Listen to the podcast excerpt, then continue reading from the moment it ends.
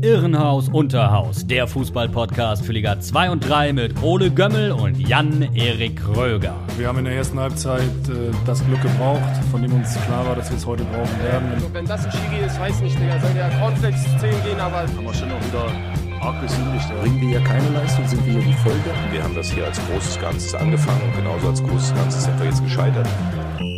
Pfefferfuchs. Moin Moin nach draußen an alle Hörerinnen und Hörer von Irrenhaus Unterhaus, dem FUMS-Podcast für Liga 2 und 3. Und auch heute bin ich wieder verdrahtet und verkapselt mit Ole Jonathan Gömmel, der mir hier virtuell mal wieder zugeschaltet ist. Hallo Ole. Äh, buongiorno, ja. Moin. Wie verbringst du bei diesem regnerischen Wetter deinen Tag? Mit einem Teechen am Fenster und äh, mit den Augen auf den Bildschirm gerichtet. Also ja. wie eigentlich jeden Montag. Ja, im Moment geht's ja sogar. Also hier ist gerade, also ich weiß nicht, wir wohnen ja ungefähr ein Kilometer auseinander. Ja. Aber bei mir sieht das Wetter eigentlich ganz, ganz nett aus gerade. Also Echt? Ist, äh, also bei mir ja. ist es mega bewölkt. Lügt doch nicht rum. ja, ehrlich, du. Mega grauer Himmel. Vielleicht sind unsere Fenster in verschiedene Richtungen. Das kann äh, auch sein, ja. Ich ja. habe hier die, die schöne äh, Nordseite, glaube ich. Ich weiß es nicht. Ja, ja mal schauen, nicht, ob, ob, ich heute nochmal äh, vor die Tür vor die, vor die Tür gehe. Ich weiß ja. es noch nicht. Man weiß es nicht. Ja, man weiß es nicht. Gerade äh, ganz brandfrisch sozusagen reingekommen ist ja die Nominierung der U21-Nationalmannschaft ja. der Deutschen. Da steht ja jetzt äh, demnächst Ende März die Vorrunde an, der U21-Europameisterschaft. Und da sind auch ähm, ja, ein paar Spieler aus der zweiten Bundesliga vertreten. Du hast sie, glaube ich, gerade parat. Auf jeden Fall, ja. Ich habe mir das gerade mal aufgerufen, was Stefan Kunz so anbieten wird bei den nächsten äh, folgenden Spielen. Und im Tor sind auf jeden Fall zwei Jungs, die auch noch bekannt sind aus dem Irrenhaus, nämlich Lennart Grill und Markus Schubert. Ähm, in der Abwehr dann tatsächlich aber auch Personal aus Liga 2, Joscha Wangoman vom HSV, David Raum von Fürth, natürlich, äh, ja, verdienter geht's wohl kaum. Äh, ja. Dann Stefan Ambrosius, auch vom HSV und Maxim Leitsch. Ah ja. Also, Bochum. genau, Bochum, sorry, ja, habe ich vergessen zu erwähnen. Und dann Mittelfeldangriff, irgendwie so ganz seltsam hier äh, getwittert vom, vom DFB. Da ist einmal Torabwehr und dann ist da Mittelfeld-Angriff wollten sich wahrscheinlich selber nicht festlegen, wen sie ah, dann wo, ja. wo einsetzen. Ja. Nee, Im Mittelfeldangriff äh, Niklas Dorsch kennen wir noch aus dem letzten Jahr, aus äh, Heidenheim, jetzt ja in Belgien aktiv, ist wieder nominiert. Und aus Liga 2 Anton Stach von Kräuter Fürth und Florian Krüger von Erzgebirge Aue. Also, ja, Stach neulich ein Tor gemacht äh, gegen Bochum im Spitzenspiel. Ja. Denk mal jo. auch, die beiden haben sich das sicherlich auch verdient. Und äh, auch noch dabei ist Vitali Janelt. Den dürften einige Bochumer vielleicht noch hinterher trauern. Hat ja lange beim VfL gespielt und ist jetzt, glaube ich, bei Brentford, wenn ich mich nicht recht entsinne ähm, diesem Verein, der auch äh, letztes Jahr fast in die Premier League aufgestiegen ist und nach diesem Moneyball-Prinzip äh, agiert. Ich weiß nicht, ob ihr den Film kennt. Mit Brad Pitt geht es eigentlich um Baseball, aber auf jeden Fall wird da ein Team aufgestellt nach bestimmten Parametern und Nummern. Also es wird versucht, so für jede Position den besten Spieler, den es auf dem Markt gibt, zu errechnen und diese Spieler werden dann verpflichtet, auch wenn sie auf dem ersten Blick wahrscheinlich nicht so gut erscheinen. Und dieses System wird halt auch versucht in Brentford umgesetzt äh, ja, zu werden von den dänischen Ownern und dem Trainer dort. Äh, und im Moment läuft es ganz gut. Für Vitali Janelt ist auf jeden Fall eine wichtige Stütze des Teams. Und äh, ja, bin gespannt, äh, was er so in der U21 äh, bewirken kann. Aber ja, ja sonst äh, stabiles Team, würde ich sagen. Ne? Auch ja, Yusufa Mokoku, Jonathan Burkhardt, ja auch beide jetzt äh, recht häufig in der Bundesliga aktiv. Dann noch ja. Berisha aus Salzburg und dann ja die ganzen Young Guns aus der Bundesliga. Also ja, stimmt. Aber wer fehlt, ist Florian Wirz und äh, da habe ich schon gelesen, das kann man darauf, äh, ja, ja, kann, man, da, kann man darauf schließen, dass er bei der A-Nationalmannschaft nominiert wird. Werden wir sehen. Ja, muss ja und wer auch, fehlt, auch, ne? Ja, stimmt. stimmt, ja. Oh, verdächtig, verdächtig. Ja. ja. Nee, und ähm, Bella Kotschap ist auch nicht nominiert. Äh, vielleicht nochmal aus ja. Zweitligasicht interessant. Äh, ja. Wer auch fehlt, äh, Oliver Dedlow. Das ist natürlich auch, den hätte ich da eigentlich auch noch drin gesehen. Ja, stimmt. Der ist ja im Moment der Rohdiamant von dir. In, äh, in bestechender gesehen. Form eigentlich in der dritten Liga. Ja, schade natürlich, dass äh, Kunst da nicht die Augen aufmacht, aber ja, ich ja. hätte auch einen guten Kader aus äh, Drittliga Allmanns zusammenstellen können. Ja, ist auch ein herber Rückschlag für Detlo, würde ich sagen, für seine Karriere, ja. dass er jetzt noch nicht nominiert wurde. Hat er fest eingeplant, würde ich sagen. Ja, ja richtig, ja. Ja, aber ich denke mal, mit dem Kader kann man zufrieden sein und äh, der Wettbewerbsfähigkeit steht nichts im Wege. Ich glaube, es geht gegen Ungarn, Niederlande und Rumänien. Also bis auf die Niederlande, glaube ich, auch äh, recht dankbare Gegner. Ja, Deswegen. Rumänien war letztes Mal, glaube ich, richtig gut, ne? Da war doch der Sohn von Haji, von Haji genau, ja, am Start Janis, und äh, noch so ein paar andere, die danach, glaube ich, äh, in europäische, ja, zu europäischen Vereinen gegangen Stimmt, sind. Der, der, spielt bei den Glasgow Rangers doch, ne? Haji, der ja, Sohn von, ja. der ist ja jetzt, äh, ja, hier, äh, apropos Glasgow Rangers, ne, kommen wir eigentlich direkt, äh, können wir direkt überleiten hier zur Liga 2 weil ihr wisst es, lieber Hörerinnen und Hörer, was sind die größten, die dicksten Busenfreunde von den Glasgow Rangers im europäischen Fußball? Unser HSV. Genau, äh, es gibt ja eine Fanfreundschaft zwischen Celtic und St. Pauli und dementsprechend natürlich auch eine zwischen dem HSV und den Glasgow Rangers.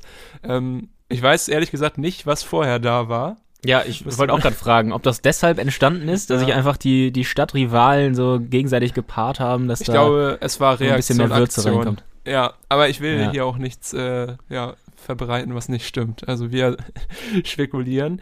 Aber ja, äh, damit würde ich sagen, ist der Bogen zu Liga 2 gespannt. Ähm, wir wollen uns heute zwei Spiele angucken und darunter natürlich das Topspiel eben von diesen Freunden der Glasgow Rangers dem Hamburger Sportverein und VfL Bochum.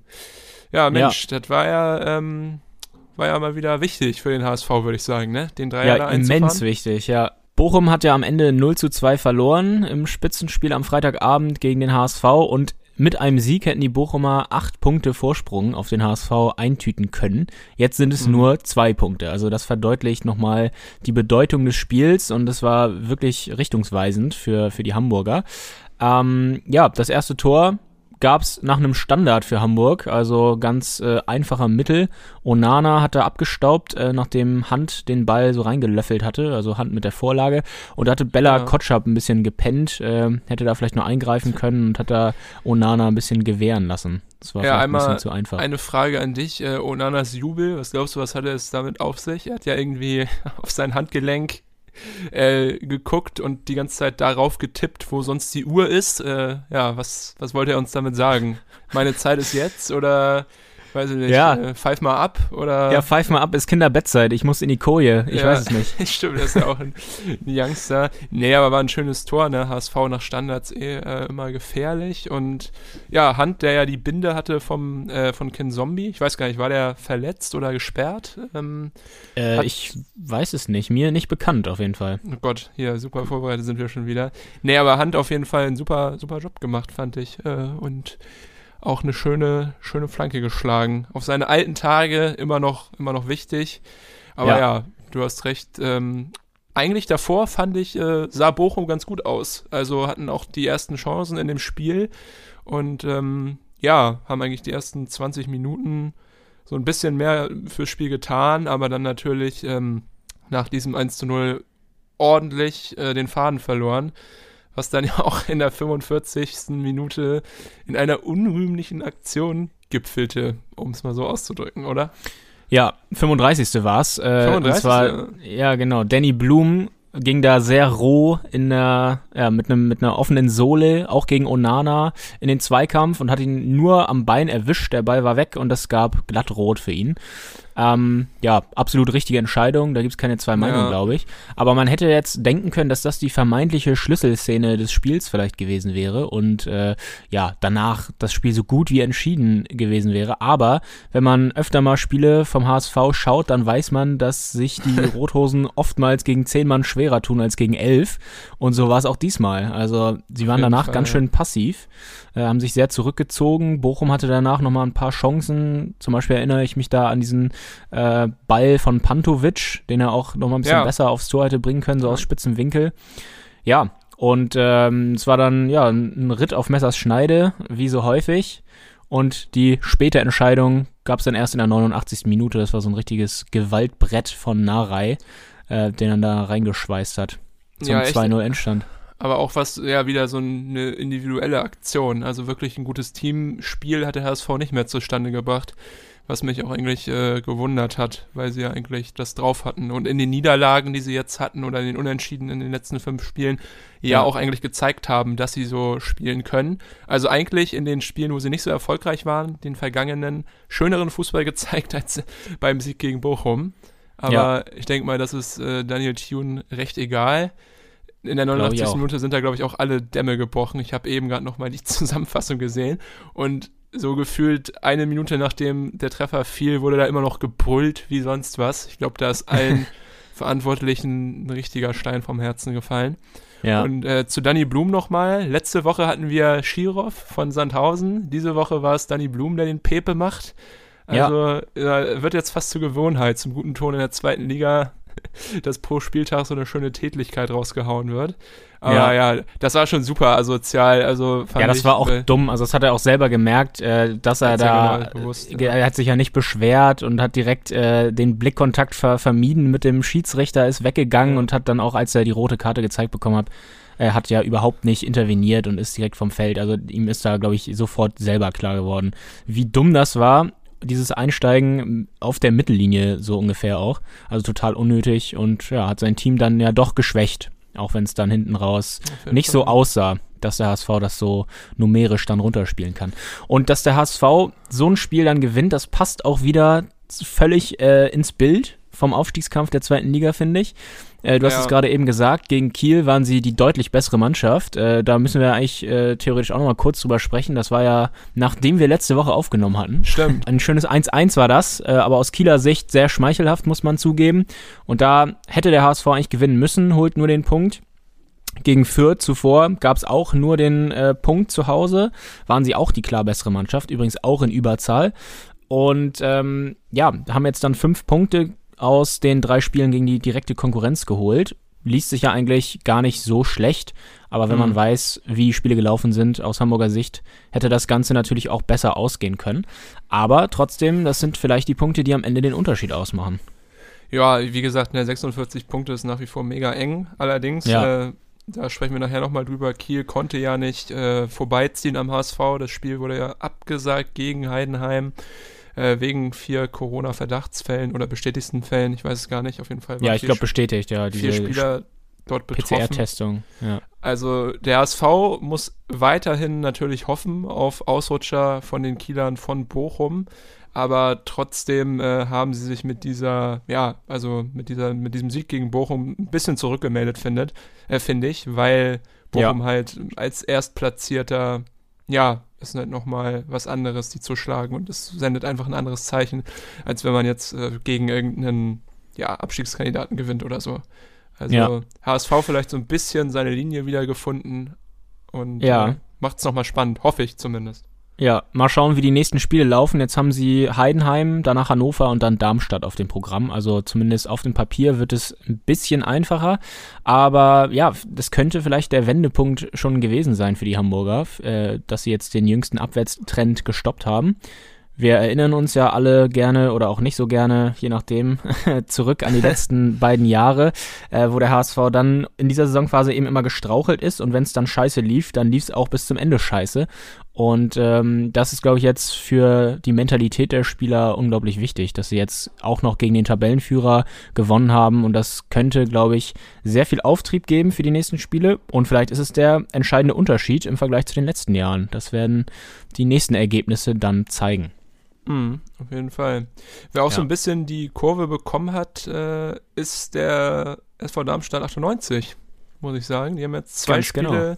hintereinander gewonnen und äh, orientieren sich jetzt so ein bisschen langsam mal raus. Da unten aus dem Abstiegskampf haben mittlerweile 31 Punkte. Wie gesagt, der 16. VfL Osnabrück 23 Punkte. Also da muss man sich, glaube ich, jetzt nicht mehr so viel Sorgen machen. Und ja, den jüngsten Dreier haben sie auch wieder mit einem furiosen Sieg eingefahren gegen Aue nämlich. Ja, und wieder einmal mehr herausgestochen hat da Serdar Dursun, der drei Tore dazu beisteuerte, Saisontore 13 bis 15. Und das ist das fünfte Spiel gewesen, in dem er mindestens zwei Tore erzielt hat in dieser Saison. Das ist, glaube ich, auch eine neue Bestmarke für ihn. Und sein erster Und- Hattrick in der zweiten Liga. Das war Ah, auch, ja. ja. lauter erfreuliche Meilensteine für ihn. Ja. Ja, nach dem, das ist ein bisschen interessant bei Darmstadt, äh, nach dem 0 zu 1 gegen Karlsruhe, da hatte Markus Anfang gefordert von seiner Mannschaft, dass äh, der Fokus ein bisschen mehr aufs Verteidigen gelegt werden soll. Hat dann auch im Training dahingehend trainieren lassen, dass die Defensive gestärkt wurde und siehe da, seitdem lief es, du hast es gerade auch schon gesagt, zwei Siege aus den letzten zwei Spielen. Zuerst das 3 zu 2 in Paderborn und jetzt das 4 zu 1 gegen Aue. Und ähm, ja, bei den Darmstädtern kam natürlich auch ein bisschen zugute, dass Pascal Testroth alleine schon gleich drei dicke Chancen Ja. vergab in der ersten Halbzeit für Aue. Und nach Wiederanpfiff gab es dann die Doppelgelb für Samson, also gelb-rot vom Stimmt, Platz ja. geflogen. Und ja, auch da wieder dann das Spielglück auf Seiten der Darmstädter. Und äh, ja, aber wie gesagt, seit dieser Umstellung von Anfang läuft es auch vorne, ironischerweise. Also sieben Tore kann sich ja durchaus sehen lassen. Auf jeden Fall. Ja, wie gesagt, Darmstadt äh, ja nach wie vor auch ein Team, das eigentlich unter den Möglichkeiten performt, bis auf Dursun, aber als Team in diesem Jahr, glaube ich, eigentlich unter dem, was sie eigentlich zeigen könnten. Gerade mit dem Trainer und auch mit den Spielern, die sie da zur Verfügung haben, ne? Ja, auf alle Fälle. Aber nun gut, äh, ja, das waren eigentlich so die zwei spannendsten Partien, die es gab, weil ja auch, wie gesagt, zwei Partien gar nicht stattgefunden haben. Äh, in der dritten Liga gab es ähnlich spannende Partien. Auch, äh, es ging auch äh, oben heiß her. Darüber wollen wir gleich sprechen, nämlich äh, einmal Dynamo Dresden und das Unentschieden gegen Saarbrücken. Aber beginnen wollen wir mit 1860 München die ja mal wieder so ein kleines Schützenfest gefeiert haben. Wir haben ja schon häufiger darüber geredet, dass die 60er sehr, sehr wechselhaft performen. Und das ist auch nach wie vor so. Also am Anfang der Saison war es schon Ja. so. Es ist weiterhin so. Also wir können echt, äh, ja, total Fußballverweigerer sein und äh, dann irgendwie 2-0 verlieren gegen einen Abstiegskandidaten, aber dann wieder auch gegen ein recht starkes Team gewinnen und das an die Wand spielen, so auch an diesem Wochenende. Da haben sie nämlich gegen den HFC gespielt. Äh, für die, die sich erinnern unter euch, das Hinspiel war auch schon sehr torreich, nämlich ein 6 zu 1. Damals hatte Dressel, glaube ich, einen Viererpack gemacht. Das war ja. Ja. Wahnsinn. Seitdem hat er nicht getroffen, aber jetzt natürlich beim Rückspiel gegen den HFC durfte auch Dressel wieder ran. Am Ende, ja, hat äh, 1860 das Spiel 4 zu 0 gewonnen, stehen also nach Hin- und Rückrunde bei stabilen 10 zu 1 Toren gegen den HFC. Ja, Da, ja, kann man schon mal klatschen, ne? ja, auf jeden Fall. Schmerzhaft für Halle. Und es ging ja schon denkbar scheiße los. Ich glaube, nach 40 Sekunden zappelte Ja. der Ball das erste Mal im Netz für 1860. Keanu Staude, der Neuzugang im Winter gekommen aus Top-Transfer, Würzburg. genau, ja. Ja, da, da sind sie wieder, die Winter-Top-Transfers. Ich war übrigens begeistert, wie äh, schön sich äh, Keanu Staude im Interview danach äh, artikulieren konnte. Das hätte ich ihm gar nicht zugetraut. Nach, ich habe immer nur diese Sprachnachricht bei ihm im Kopf, da mit, Closy und äh, ja, ich spiele, wir spielen sie euch nachher mal als Skit nochmal ein, für alle, die es vergessen haben.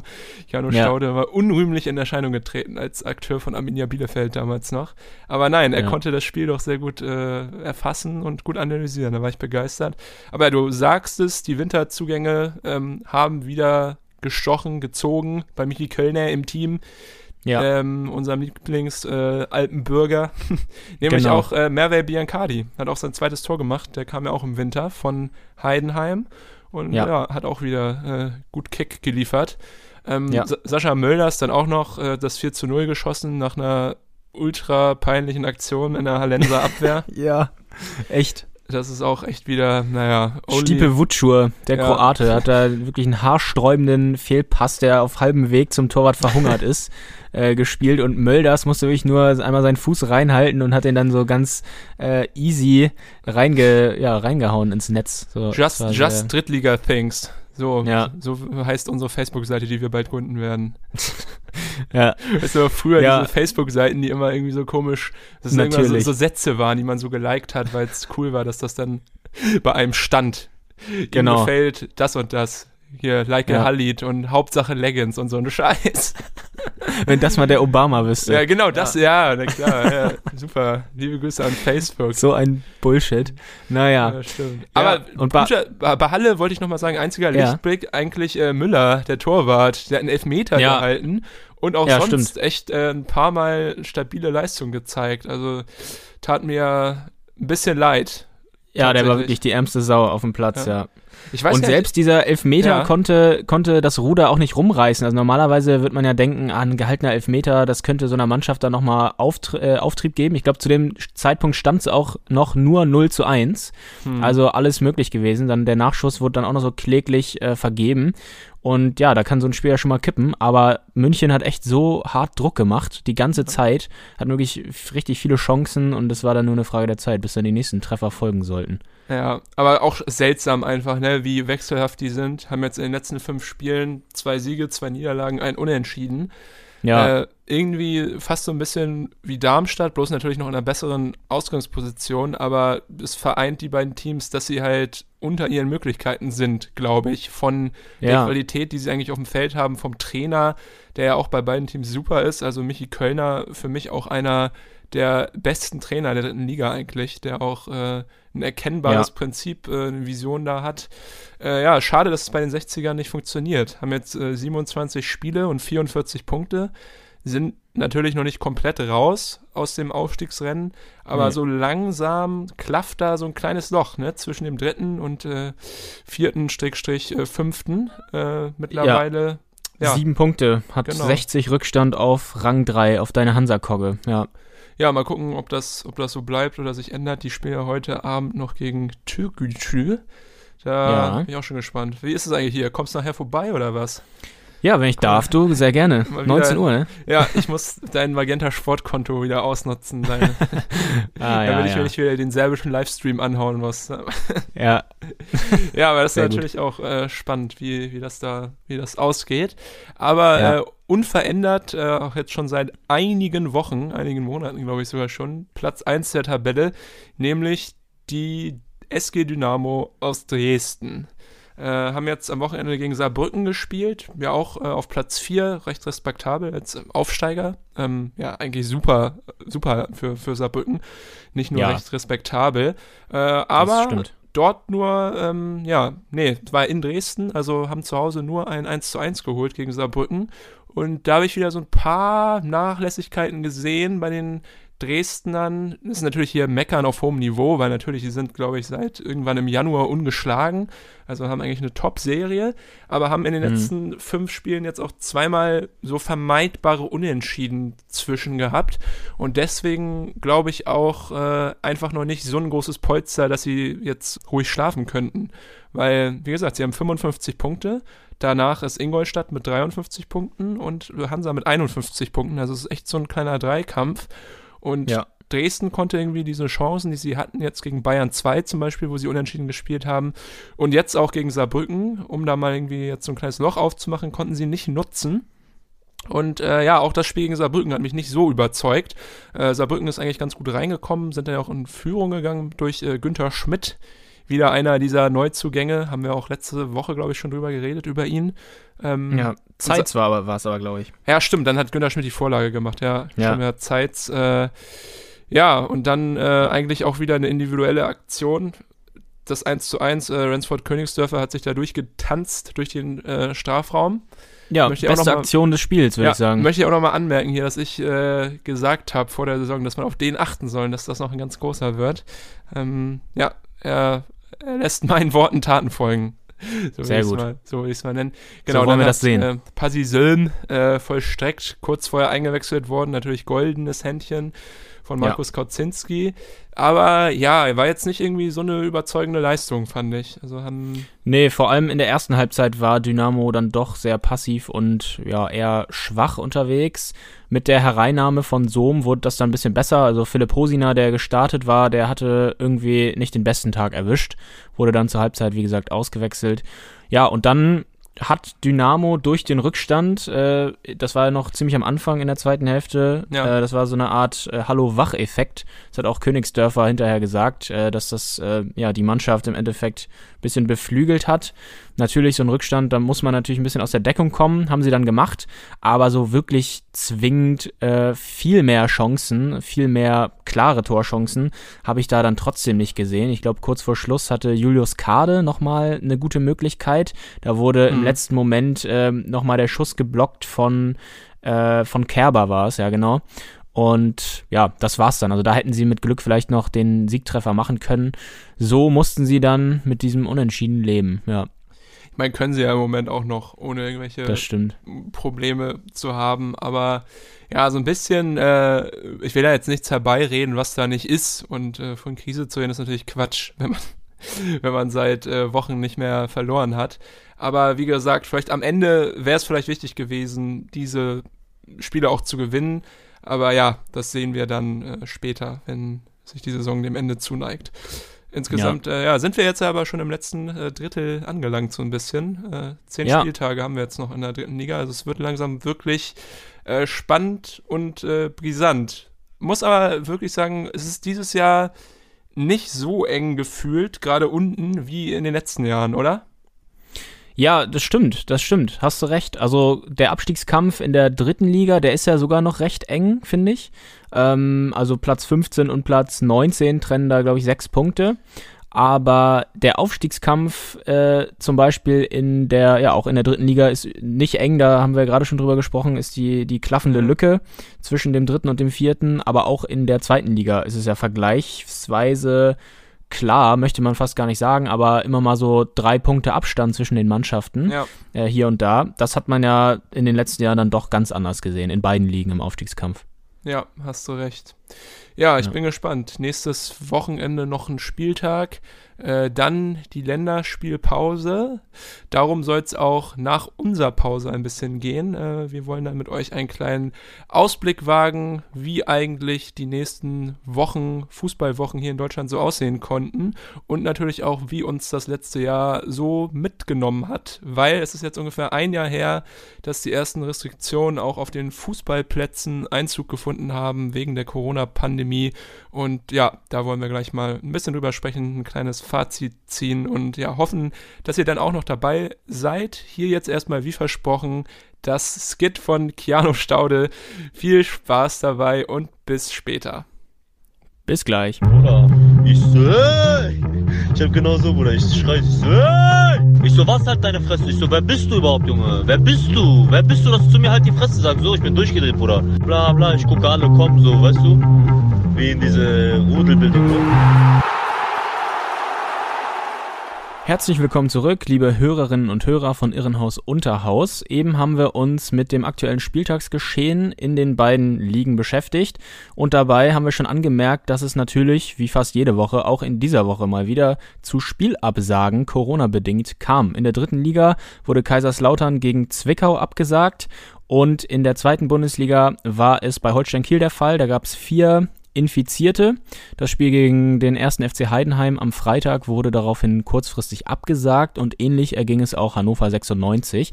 Da wurde am späten Samstagabend bekannt, dass dort ein Spieler positiv getestet wurde und dementsprechend auch das Spiel gegen Würzburg erstmal abgesagt werden musste.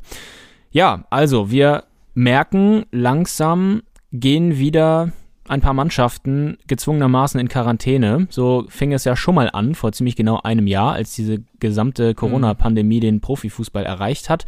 Also zuletzt äh, waren es, glaube ich, Jan Regensburg und auch die Würzburger Kickers waren auch schon mal in Quarantäne. Also ja, das äh, könnte jetzt wieder häufiger werden. Äh, und ironischerweise war das wirklich vor ziemlich genau einem Jahr. Damals wurde der 26. Spieltag zuerst abgesagt. Und vor diesem 26. Spieltag befinden wir uns ja jetzt auch in der zweiten Bundesliga zumindest. Und ähm, ja, was ist denn seitdem anders als vor einem Jahr? Also wir haben ja immer noch die Pandemie, das wissen wir ja alle. Und äh, daraufhin wurde ja ein, ein ziemlich ähm, strukturiertes Hygienekonzept erarbeitet. Ich habe da vorhin auch mal reingeschaut. Äh, wusstest du zum Beispiel, dass Spieler äh, keine persönlichen Einkäufe und äh, auch keine Nutzung des öffentlichen Nahverkehrs äh, machen dürfen in einer in einer Area mit mehr als 35 Neuinfektionen pro 100.000 Einwohner. Also allein an dieser Größenordnung merkt man schon, dass das ein ja, bisschen so her ist. Das ist ja mittlerweile absolut äh, traumhaft, glaube ich, ne? diese Neuinfektion pro 100.000 Einwohner. Ja, ja. Ja. Aber wusstest du das, dass es, äh, dass es Na, ich Spieler wusste, machen? dürfen? dass es doch äh, super Ärger gab, als Heiko Herrlich sich auch ungefähr vor einem Jahr irgendwie Zahnpasta kaufen wollte in irgendeinem in irgendeinem Supermarkt, Ja. äh, der Trainer vom, vom FC Augsburg und dass es da doch irgendwie so Ärger gab, weil er das äh, nicht äh, gedurft, also weil das in dem, zu dem Zeitpunkt nicht durfte. Also ja, ich weiß schon, dass die Restriktionen da sehr eng sind und dass dieses Hygienekonzept natürlich auch darauf ausgelegt ist, dass es halt möglichst wenig Gefahr läuft, dort äh, sich zu infizieren, anzustecken. Ja. Aber wir wissen jetzt ja auch nach diesem einen Jahr genauso gut, wie oft halt Spieler dagegen verstoßen haben. Sei es nun beim Friseur, äh, sei es nun auf einer, äh, ja, in Anführungsstrichen Party in Köln oder ja, wenn man einfach nur Basketball bei seinem Freund geguckt hat. Das weiß man ja bis heute noch nicht. ja. Liebe Grüße an Brielle Mbolo an dieser Stelle. Aber ja, also wie gesagt, ne, die Kette ist immer nur so stark wie sein schwächstes Glied. Und so ist es halt auch äh, ja, mit den Profifußballligen und den Corona-Infektionen, denke ich. Also wie gesagt, ne, wenn da einer ist, der nicht vernünftig mitzieht, dann sind auch gleich wieder die anderen gefährdet. Aber Ja. ja, es, es macht auf jeden Fall kein gutes Gefühl, dass jetzt überall die Inzidenzen wieder steigen, die Inzidenzzahlen, du hast es schon gesagt. Und äh, trotzdem hier im Spielbetrieb wieder alles so weitergehen soll, wie es bisher war, finde ich.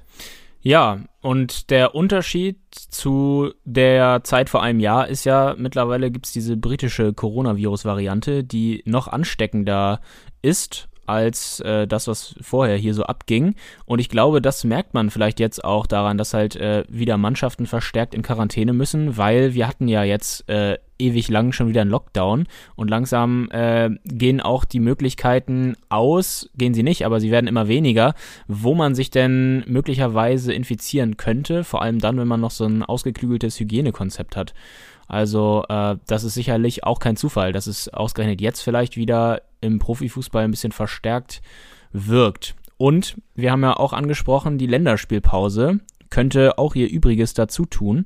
Nach dem 26. Spieltag gibt es die Länderspielpause und da haben wir ja zumindest in der zweiten Liga den einen oder anderen, der auch da auf Länderspielreise gehen wird. Zum Beispiel Ja. irgendwie Nazarov. Ja, ich habe ich hab da ein kleines Beispiel mal, Ja. um das mal zu erzählen, wie absurd es eigentlich ist. Also ich finde es nämlich absurd. Ähm, genau, du hast gesagt, Länderspielpause, die CONMEBOL, der südamerikanische Verband hat jetzt alle Spiele abgesagt, was ich eigentlich sehr verantwortungsvoll finde. Aber die anderen Verbände wollen durchziehen.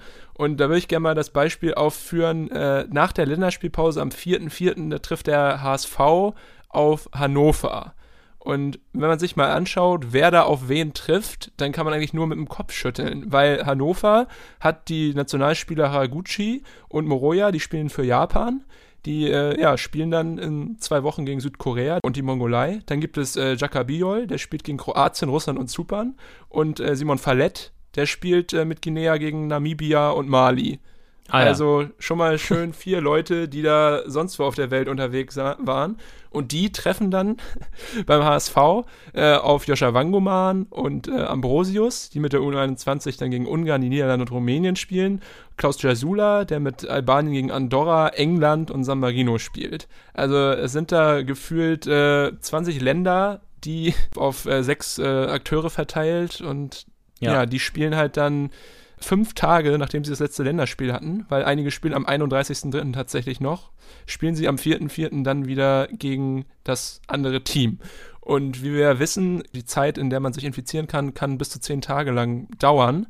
Also das ist eigentlich, es ist eigentlich komplett unverantwortlich, halt die Jungs Ja, da wieder auf den Platz zu schicken. Und ähm, klar, Hannover und HSV sind halt auch die beiden Teams mit sehr vielen Nationalspielern. ist halt vielleicht auch das extremste Beispiel.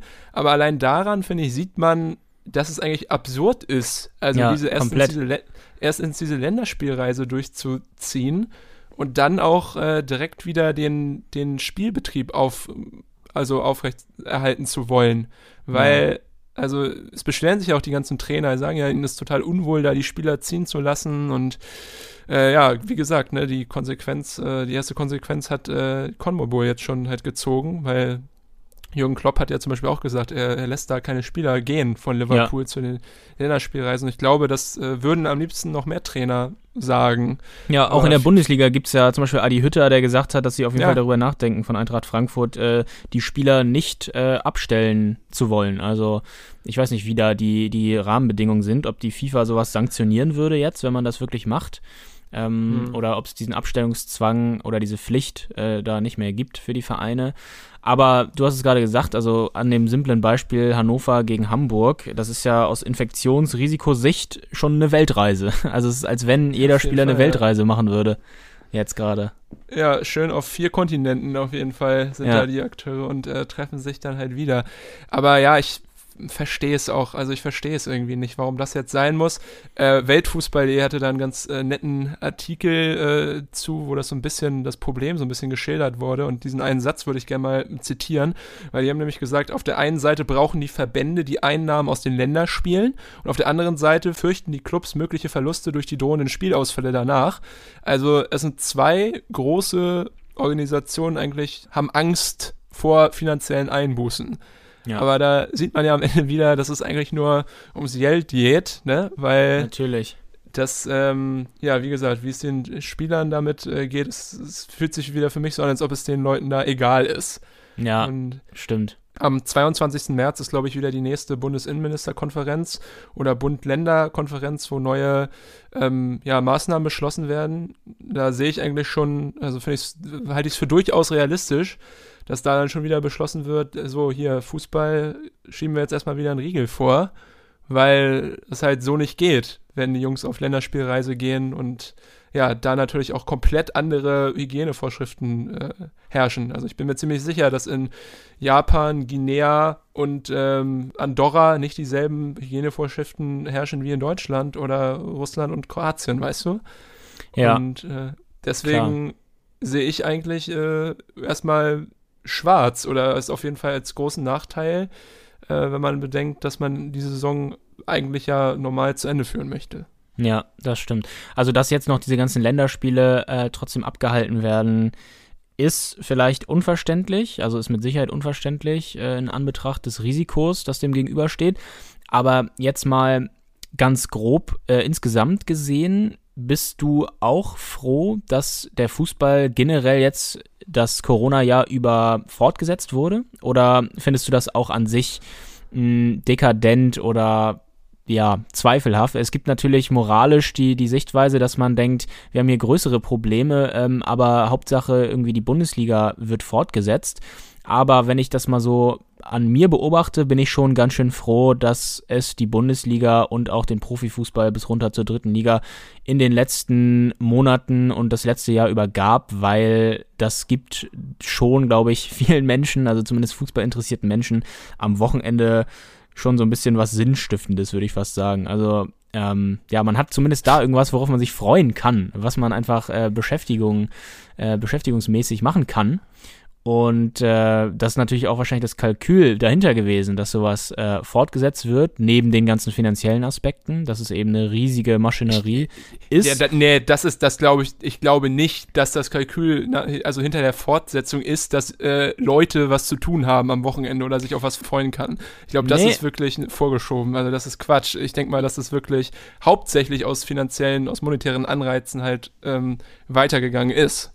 Ja, Und, aber ich äh, glaube, die Politik hatte gerade, als es wieder losging vor einem Jahr, ein großes Interesse, dass es äh, ja, dass es eben weiterging, weil so ein bisschen das Prinzip vielleicht Brot und äh, ne Zucker, Brot und Peitsche, so geht das äh, Sprichwort, ähm, ja dahinter steht. Also dass man vielleicht äh, bisschen Ablenkung schafft für für die Bevölkerung. Ich meine, es gibt viele Menschen, die die Ja, du- äh, Dann musst du ja schauen. aber auch, das ist ja aber Quatsch. Dann musst du, also wie, wa warum der Fußball, warum hat der Fußball diese Position? Das ist ja, also, ich meine, ich freue mich auch darüber, dass es den Fußball jetzt gerade gibt und gab während der Zeit, aber es ist natürlich eine komplett egoistische Denkweise, weil ich auch Ja. natürlich da bedenken muss, ich bin jemand, der halt Fußball liebt, da am liebsten äh, jeden Tag sich mit beschäftigt. Und natürlich ist es für mich geil, aber ich kann es nicht rechtfertigen, zum Beispiel von meiner Freundin, die aus dem medizinischen Bereich kommt, jetzt nicht so viel mit Fußball am Hut hat, und äh, die vielleicht gerne mal wieder ins, äh, weiß ich nicht, ins Kino wollen würde, weil das, das ihr, ihr, ihr größtes Hobby ja. ist. Jetzt mal beispielsweise ja. gesagt. Also ich finde, ich finde, das ist einfach, äh, auch wenn es natürlich persönlich uns beiden äh, gefällt, dass das weiterging und auch super ist natürlich für diesen Podcast und äh, für FUMS und für alles. Ne? Natürlich cool, dass es weitergeht. Äh, mhm. Sichert vielen Leuten irgendwie Hobbys und auch Arbeitsplätze natürlich. Aber du kannst es eigentlich nicht vertreten, weil eigentlich, also wie gesagt, Fußball hat eine große Lobby. Deswegen ist es, ist es, ist es weitergegangen, aber es ist, ist eigentlich äh, im Vergleich zu den anderen Wirtschaftszweigen wo genauso viele Menschen von betroffen sind, die bloß aber vielleicht nicht so viel Geld umsetzen und nicht so eine Lobby haben, ist es eigentlich total unfair und äh, ja auch nicht so wirklich ein richtiges Zeichen, dass da so viel ja, dran gesetzt wird und so viel investiert wird, um diesen Spielbericht, äh, Spielbetrieb aufrechtzuerhalten. Also das ja. finde ich. Ja, das sehe ich aber auch so. Also es gibt halt viele, viele Dinge, viele Freizeit, ähm, Kultur, ähm, Einrichtungen, wo es auch mit Sicherheit super Hygienevoraussetzungen gibt und äh, Maßnahmen, aber nicht die Lobby da ist oder die ja, die, die, das Interesse der Politik dahinter steht, dass sowas äh, gleichzeitig auch fortgesetzt wurde. Das stimmt. Da wird natürlich mit zweierlei Maß gemessen. Und das ja, ist völlig klar, dass da äh, ja die Fußballlobby dahinter steht und dass da eben der Stellenwert dann doch größer ist als in anderen Bereichen der Gesellschaft. Ja, das ist äh, auch ja. ethisch sehr verwerflich, muss ich dir recht geben, ja. Und am Ende des Tages glaube ich auch, dass es am Ende immer noch mehr Leute gibt, die am Samstag um 15.30 Uhr kein Fußball gucken in Deutschland, als Leute, die halt Fußball gucken. ja, es wäre eigentlich mal interessant äh, zu, zu wissen. Aber ja, ja, kann. Ja, kann ich meine, guck, doch einfach, guck doch einfach mal jetzt in deine Familie oder in unseren Freundeskreis. Ja. Ich meine, also ja, da ja, ist es ja ist, tatsächlich schon, schon, wirklich so, sein, so dass es echt äh, die wenigsten tatsächlich wöchentlich oder täglich diesen, diesen Sport verfolgen. Und ähm, ja, deswegen, weiß ich nicht, finde ich das immer, finde ich es wirklich schwierig und deswegen bin ich auch eigentlich ähm, dagegen, dass wenn jetzt nochmal schärfere Regelungen beschlossen werden von der Bundesinnenministerkonferenz oder von diesem Bund- und Ländergipfel, dass dann der Fußball wieder außen vor ist und äh, auf Teufel komm raus weiter bestehen soll, weil ich muss ganz ehrlich sagen, dass dieses Jahr, klar, ich habe wahrscheinlich so viel Fußball konsumiert wie noch nie, ja. aber es war mir auch noch nie so egal eigentlich gleichzeitig. Also man macht es, um Zeit totzuschlagen. Ich meine, wie gesagt, äh, liebe Hörerinnen und Hörer, ihr müsst halt wissen, ja, wir sind direkt zu Anfang der Pandemie mit unserem Studium fertig gewesen und sind echt in so einer völlig bekloppten Leerlaufphase gerade, wo wir halt eh wenig zu tun haben. Unser neues Studium beginnt halt jetzt erst und hatten halt auch dementsprechend viel Zeit, uns mit Fußball zu beschäftigen.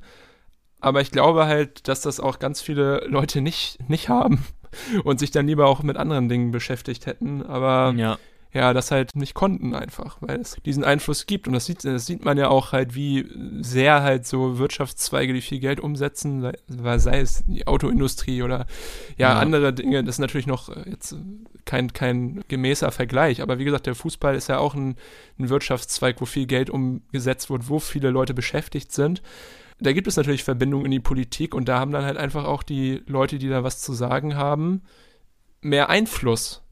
Aber moralisch ist das natürlich eigentlich nicht vertretbar. Ja. Das, äh, wie gesagt, sehe ich in dieser, in dieser Hinsicht ähnlich wie du. Aber das ist sicherlich, äh, da könnte man wahrscheinlich noch ganze Podcast, äh, Podcasts wochenlang mitfüllen mit diesem Thema. Ja, was, was ist denn deine Meinung? Also was, was, was äh, würdest, also bist du dafür, dass der Spielbetrieb äh, aufrecht erhalten wird bis zum Ende der Saison oder findest du es vertretbar? Ich meine, es sind ja jetzt, ja. wie gesagt, werden jetzt ja noch so ungefähr zehn Wochen mit Spieltagen. Genau, ja. Also es war so, als äh, das vor einem Jahr losging, da dachte ich auch, wie, wie quatschig ist das denn jetzt, dass man Fußball äh, weitergehen, weiter stattfinden lässt, aber in allen anderen Bereichen der Gesellschaft wird das Leben zurückgefahren. Und am Anfang war es ja noch überhaupt nicht absehbar, wie sich das auswirkt. Da war es ja noch äh, um einiges rigoroser, ähm, als es jetzt äh, in der Phase war, hatte ich das Gefühl. Ähm, mittlerweile, dann gab es ja diesen Restart, das hat alles gut funktioniert und äh, die letzte Saison konnte dann auf allen Ebenen nahezu ungestört zu Ende gespielt werden, was sich äh, bewährt hat, dieses Hygienekonzept. Und jetzt sind wir wieder an einem ähnlichen Punkt. Es sind noch grob zehn Spieltage zu gehen in den Ligen. Und äh, im Moment, so schaut es ja aus im Fußball, dass es mit dem Hygienekonzept bisher hinreichend funktioniert hat. Wir hatten vereinzelt Mannschaften oder Spieler in Quarantäne, ähm, aber das war's dann auch. Der, der ja, was heißt das war's? Da? Oh, das ist ja, das ist ja, das ist ja schon zu viel eigentlich. Also, du siehst ja. es ja jetzt zwei Vereine in der in der zweiten Liga jetzt an diesem Wochenende und äh, genau, davor Regensburg. In der dritten Liga haben wir ja schon uns oft drüber aufgeregt, wie scheiße die Tabelle da jetzt eigentlich aussieht ja, und das unlesbar. Stimmt. Dritte also Liga, ja. von einem super Erfolg weiß ich nicht, ob man davon sprechen kann. Nee, kann man vielleicht nicht, aber äh, unter diesen Voraussetzungen, so wie es jetzt war, ähm, heißt es ja, dass es so fortgeführt werden würde. Also ich denke nicht, dass jetzt bloß, wenn es jetzt genauso weitergehen würde, immer mal ein, zwei Teams in Quarantäne, hier und da ein paar Spielausfälle, das wird äh, die, die Verantwortlichen nicht dazu bringen, die Saison nochmal zu unterbrechen. Da müsste hm. schon, glaube ich, sich das Pandemiegeschehen nochmal deutlich verschlimmern. Vielleicht passiert es ja durch die Länderspielpause. Was es ja gerade tut, ja. Was es wieder ein bisschen tut, genau. Und die Prognosen hinsichtlich Ostern zum Beispiel lassen auch darauf schließen, dass es wieder schlimmer werden könnte und dass es äh, nicht unwahrscheinlich ist, dass es, dass es so passiert. Und äh, wenn es sich verschlimmern würde, dann äh, denke ich, werden, wären auch die Verantwortlichen zum Einlenken bereit und äh, würden die Saison unterbrechen. Mich persönlich würde es nicht wundern und es wäre natürlich alles andere als äh, nicht vernünftig. Also es wäre sehr vernünftig, das zu machen. Das sollte man dann tun, ja. Unter den äh, derzeitigen Voraussetzungen, wie gesagt, glaube ich nicht, dass es äh, passiert. Und man denkt ja auch immer leicht, äh, beziehungsweise ich hatte, hab mich in den letzten Tagen bei dem Gedanken ertappt, wenn ich daran gedacht habe, dass man, dass ich so dachte, komm, jetzt sind wir hier beim 26. Spieltag teilweise. Äh, jetzt kriegen wir es irgendwie auch noch geschaukelt, das, das Kind, bis, äh, bis zum Ende der Saison. So ging es mir. Ähm, aber nichtsdestotrotz ethisch, wie gesagt, ist es äh, eh schon verwerflich, dass das überhaupt alles losgegangen ist. Äh, wenn man genau drüber nachdenkt, wir als Fußballfans sind froh darüber. Dennoch gibt es größere Probleme in der Gesellschaft und es gibt auch viele Menschen, denen Fußball am Arsch vorbeigeht. Ähm, ja, also wie gesagt, das, äh, so sehe ich das Ganze. Ich finde halt auch, dass es halt, trotzdem es halt stattfindet, an enormer Attraktivität verloren hat, einfach in diesem Jahr. Also hast du nicht das irgendwie das Gefühl, dass halt dadurch, dass halt die Fans nicht mehr da sind, dadurch, dass man irgendwie das ja, Gefühl hat, dass natürlich. diese, also äh, klar, es ist teilweise auch interessant natürlich irgendwie mal zu hören, wie sich die Stimme von Julian Nagelsmann anhört. Oder äh, ja, halt ja. mal irgendwie so ein bisschen mehr vom Spielgeschehen mitzubekommen, ähm, audiovisuell. Aber am Ende bin ich, glaube ich, würde ich behaupten, vor der Pandemie emotionaler dabei gewesen, wenn ich, also nicht nur, wenn ich im Stadion war, sondern auch, wenn ich irgendwie zu Hause geschaut habe, als ich es jetzt bin. Und ja. ich bin schon fast so weit, dass ich so sage, so, ja, pff, ob ich jetzt hier mir weiter noch das gebe, ohne Leute im Stadion oder halt gar nicht gucke und dann irgendwie nur einen Live-Ticker am Handy verfolge, ist mir schon fast, fast egal. Also ja. ich ja. bin schon fast an dem Punkt und da muss man wirklich sagen, dass äh, ja so Fußball schon eigentlich mein Leben ist und sehr viel davon ausmacht, also von meiner Freizeit zumindest. Ne? Das ist natürlich ein Gebiet, was mich total interessiert und dass es mal so weit kommt, hätte ich nicht gedacht, aber das ja. hängt natürlich auch damit zusammen, dass man sich so häufig aufregt über irgendwelche Idioten, sei es Rummenigge oder Watzke, die halt immer von so einer arroganten Position aus rumschwafeln und halt diese Sonderrolle des Fußballs, auch wenn sie es äh, immer negieren, aber natürlich genau das halt äußern durch dieses äh, debile Geschwafel. Und das geht mir halt auch auf den Sack und äh, sorgt halt zusätzlich noch dafür, dass man keinen Bock mehr auf Fußball hat. Gerade auch die Champions League da heute. Ich meine, morgen wieder hier ähm, in Budapest, wenn Gladbach gegen City spielt. Also ja. das, das kommt, das führt alles damit rein. Also das ist natürlich so, dass ähm, jetzt spezifisch auf zweite und dritte Liga gesehen, ja, klar, gucke ich gerne, aber der Fußball wird einem halt hauptsächlich versaut durch diese anderen Faktoren, die dann vielleicht aus der Champions League oder der Bundesliga kommen. Also so ist es bei mir zumindest, der, ja. der Status quo. Ja, also ich habe auch am Anfang gerade gemerkt, dass mein Interesse ohne Fans äh, dann doch viel weniger war an einem Spiel, als es vorher der Fall war. Also ähm, da hatte ich wirklich wenig wenig ähm, ja, Lust dazu, so ein Spiel komplett zu verfolgen. Da ging es mir wie dir. Äh, mittlerweile ist es aber auch schon so eine, so eine Abstumpfung bei mir. Also man hat sich schon daran gewöhnt. Ähm, es gab ja auch eine Zeit lang, gibt es immer noch hier und da, diese Stadionatmosphäre-Optionen bei manchen Spielen. Wenn Ja. man die anhat, dann fühlt sich das fast schon fremd an, wenn man da, wenn man da wieder Fangesänge und wenn sie nur eingespielt sind im Hintergrund hat. Und das ist schon, äh, ja, das ist traurig, dass sich äh, das so eingestellt hat, finde ich, diese Abstumpfung, was das angeht.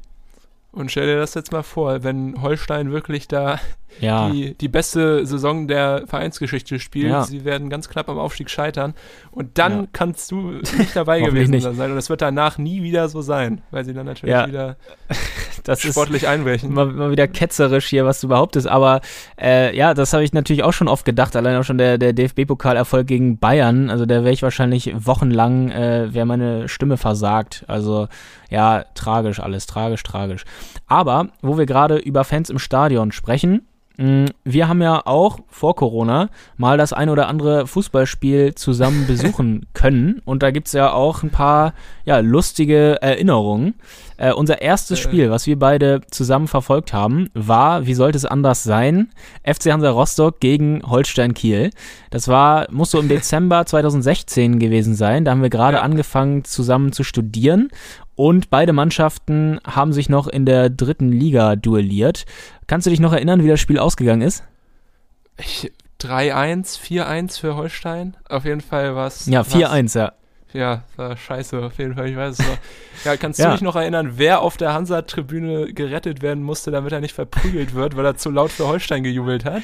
Ja, das könnte sein, dass ich das gewesen wäre, aber ähm, ja, ich glaube, vom, vom Prügel, äh, von Prügelattacken war dann doch noch vielleicht eine, eine Spur die Situation entfernt, aber es ja, wurde ja. teilweise doch ein bisschen brenzlig. Ja, es war nämlich so, wir saßen da auf einer Tribüne in der ersten Reihe. War das die Nordtribüne? Ja, es war ich die Nord, nicht. für die, die es kennen. Also eigentlich eine recht, äh, ja, würde zu sagen, noch die human, eine humane Tribüne. Nord Ja. äh, sind ja auch gerne Familien mit Kindern, deswegen haben wir gesagt, okay, können wir auch mit unserem Kind Wir das sind ja auch eine Familie mit Kind, genau. Genau, wenn das Holstein-Kiel-Fan ist, da können wir auch hier mitnehmen. Und ich meinte auch schon immer zu Jan Erik, ja, hier komm, Schal kannst du ja unter der Jacke halten, das wäre auch blau als rot. Und wenn sie dann ein Tor schießen, äh, dann, ja, freu dich ruhig, lächle dich Ja. hinein. Aber dann gab es halt vor dem Spiel doch das ein oder andere Lübser und Rostocker. Ja, und dann, Und dann- sind wir auch noch auf dem Weihnachtsmarkt gewesen, kann ich mich erinnern. Ja, jetzt lenk mal nicht ab, dann war die Freude doch größer als gedacht bei dir, ne? Also, Ja, natürlich, klar. Mit ordentlich, äh, mit ordentlich Bier im Tank und wie gesagt, noch ein kurzer Abstecher auf dem Weihnachtsmarkt, äh, war die Euphorie natürlich umso größer. Äh, ja, mit jedem Tor äh, habe ich dann ungefähr lauter gebrüllt da als einziger in diesem Block. Und ich kann mich noch erinnern, neben mir saßen so zwei Hansa-Fans, mit denen ich mich da unterhalten hatte. Äh, und die kamen aus Eckernförde, aus Schleswig-Holstein, also unweit äh, von meiner Heimat. Und deswegen haben wir uns da recht gut verstanden und uns so ein bisschen unterhalten, das ganze Spiel über. Und äh, dann das 4 zu 1 äh, kam dann in der 85. Minute, glaube ich. Äh, und die Laune der Rostocker wurde natürlich immer schlechter. das Und war die äh, einzige, mit der du dich gut verstanden hast da. ja, ja, mit dir äh, ja auch nicht. Äh, genau, und äh, ja, und dann äh, ist da einer aufgestanden und meinte, ja, dann hau doch ab hier oder so, geh doch in den Gästeblock und so. Und dann äh, meinten die beiden Eckernförder zu mir, ja, äh, wäre vielleicht mal gut, wenn du jetzt hier so langsam äh, die brenzliche Zone verlässt. ja, und dann haben wir so kurz vor Spielende ähm, sind wir dann, haben wir das Stadion verlassen. Ja. Ja, besser war es, ja. Ich war ja Genau. auch mehr als bedient, auf jeden Fall. Übrigens, äh, als ich, ich habe mir den, den äh, Spielbericht äh, vorhin nochmal angeschaut, ein gewisser Milad Salem hat damals für Holstein das 4-1 gemacht und der war Nationalspieler Afghanistans mit vier Länderspielen. Schon mal Crazy, kleiner, crazy. kleiner Fun Fact. Hat Manu Schäffler da nicht auch ein Tor gemacht noch? Nee, der war da nicht mehr, nee. Achso, der war schon nicht mehr da, okay. Nee, der war schon nicht mehr da. Irgendein Ja. Spiel davor. Ja, aber solche Erinnerungen, selbst solche Erinnerungen würde ich jetzt wieder nehmen, Ja, statt hier vor dem, vor dem Fernseher rumzuhocken. Aber Rückspiel naja, haben wir ja auch noch gesehen zusammen. das war ja auch eine Geschichte, die, glaube ich, in einer anderen Folge mal thematisiert werden kann. Man muss ja nicht alles, alles raushauen ich wollte gerade sagen, ja, da bin ich dann eher in der Villain-Rolle. Ja, stimmt. Aber äh, nun gut, dazu mehr vielleicht in einem späteren Podcast. Freut Ja. euch drauf. Auf jeden Fall immer jetzt die Ohren aufsperren, wenn es mal wieder um Hansa und Kiel äh, geht. Irgendwann werde ich vielleicht auch noch die Geschichte erzählen. nee, aber klar, das sind natürlich die ähm, Erlebnisse, ja, die eigentlich dazu führen, warum man diesen Sport so liebt, halt auch mit dem ganzen Drum und Dran. Und äh, ja, ich habe irgendwie jetzt noch, also noch döller einfach gemerkt, dass es eigentlich das ist, was mir fehlt und nicht unbedingt ähm, ja, die 22 Jungs, die da auf dem Rasen hin und her laufen.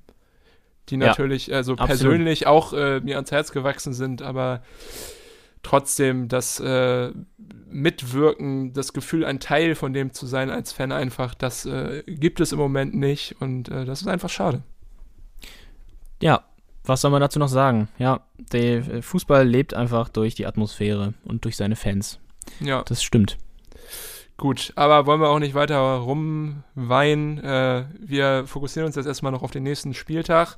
Ich bin gespannt, worüber wir nächste Woche reden können. Vielleicht gibt es da schon andere Entwicklungen bezüglich der Länderspielreise, die dann ja ansteht. Äh, es würde mich nicht wundern, wenn noch einiges passiert jetzt in der, in der Woche. Und äh, ja, wir dann vielleicht äh, vor neuen Ergebnissen stehen, die wir hier analysieren und besprechen können. Ja, das stimmt. Dann haben wir es für diese Woche. Und ja, wir melden uns in der kommenden Woche wieder, wie immer am Dienstag, Irrenhaus Unterhaus. Und dann entlassen wir euch in die Woche. Schöne Woche, macht's gut, bis dann. Ciao.